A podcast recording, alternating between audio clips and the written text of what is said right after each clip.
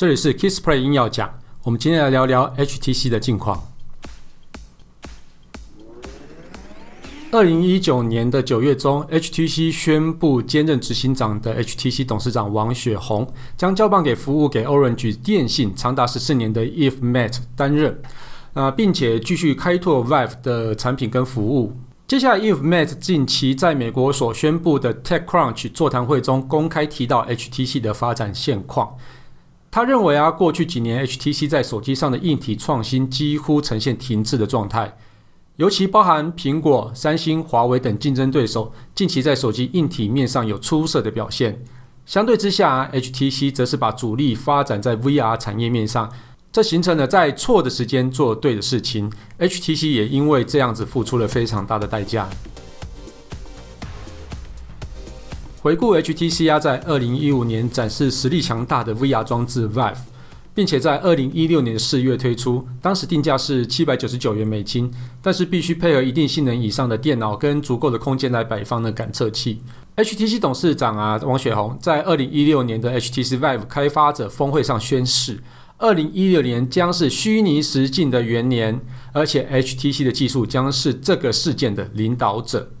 的确在当时的环境底下，以三星或是 LG 都是推出结合智慧型手机的头戴型装置，在效能跟效果上完全不如 HTC Vive。 即使到现在HTC Vive 系列产品都是功能最强大的 VR 装置，目前 HTC 也是跟像是 Sony Facebook 并列前三大的 VR 设备商。但是呢，真的2016年是虚拟实境的元年吗？好像不是耶。而且放眼 VR 装置的应用，几乎只在游戏领域上有所应用，但是这一块所获得成就并没办法弥补他们在智慧型手机上所失去的东西。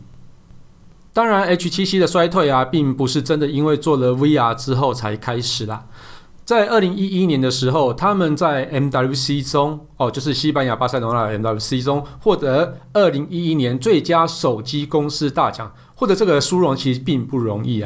那他在 Interbrand 的全球百大排名中排名的第98名，成为首个进榜的台湾企业，这真的非常的不容易，也创了他们一个高峰。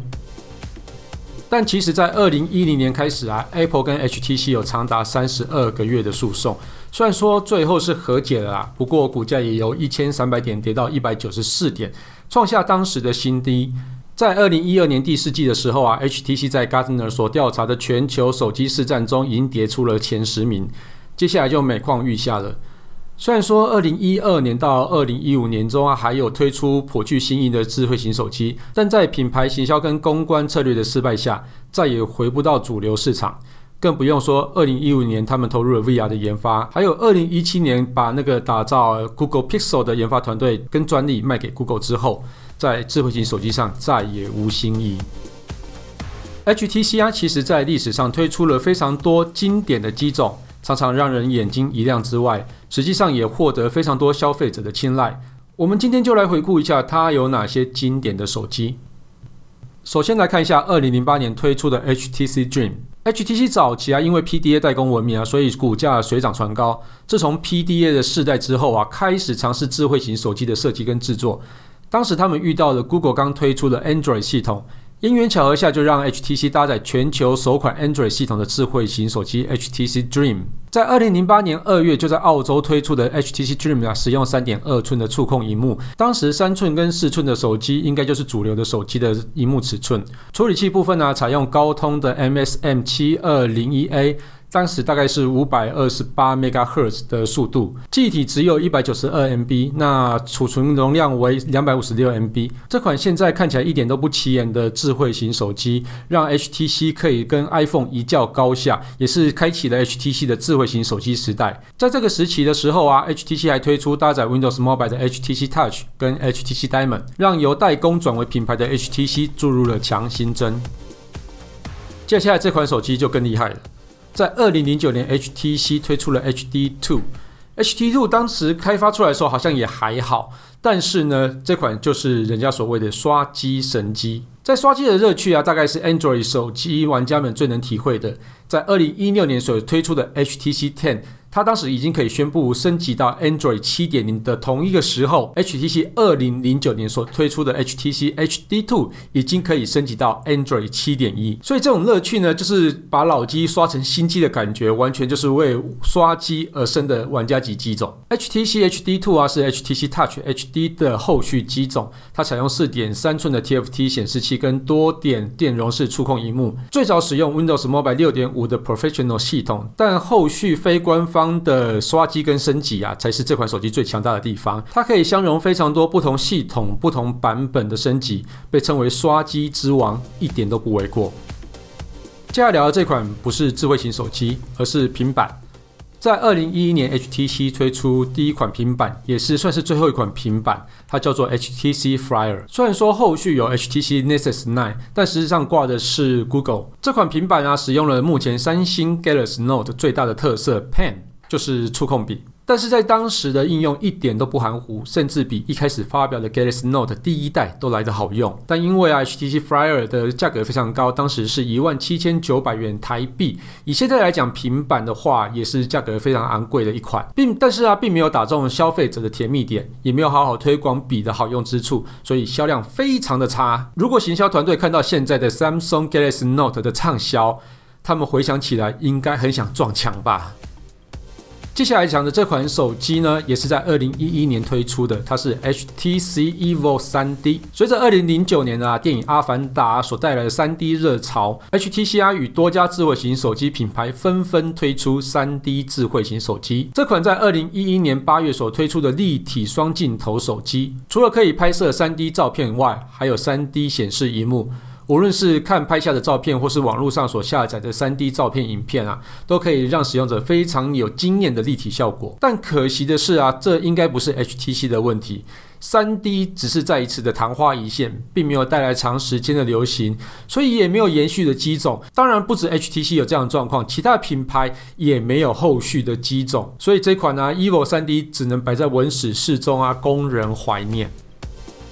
接下来讲的这款智慧型手机它是生长在 HTC 奋力求重生的2012年。这款手机是 HTC Butterfly 蝴蝶机。在那个时期4 HD 的电视才开始慢慢普及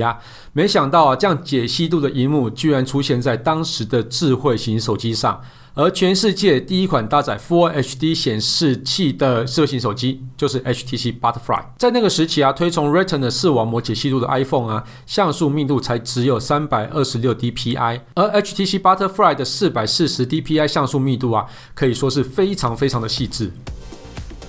接下来聊的这款手机呢，是我最喜欢的 HTC 手机之一，在2014年所推出的 HTC M8 双镜头手机在这几年蔚为风潮，那三镜头四镜头五镜头都有，但是当时的双镜头是非常厉害的一个东西。除了 3D 的手机应用以外第一款搭载双镜头而且让双镜头流行的智慧型手机就是 HTC 所推出的 HTC M8。 除了延续 M7 的美丽的金属机身以外其双镜头带来的景深效果与应用真的非常的强大。它的景深变化应用一直到 iPhone 8之后才有智慧型手机加入这些功能。真不知道 HTC 的行销团队这几年到底在干嘛，可以让这么值得推广的应用沉在海里不继续发展。而 HTC 有机会再起的黄金时代就在 HTC M8 的退役后慢慢退潮。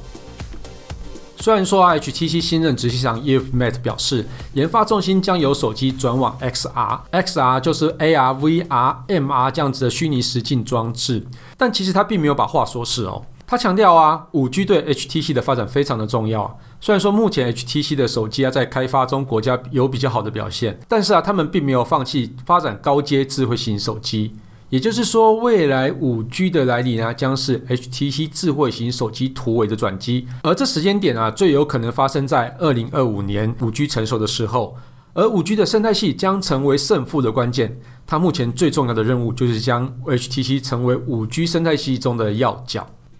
我们这期节目就到这边告一段落，如果喜欢我的节目，欢迎订阅与分享。如果听到什么题材或是有什么问题想要讨论的话，也欢迎到 Facebook 粉丝团 Kisplay Kisplay 留言给我。谢谢大家，拜拜。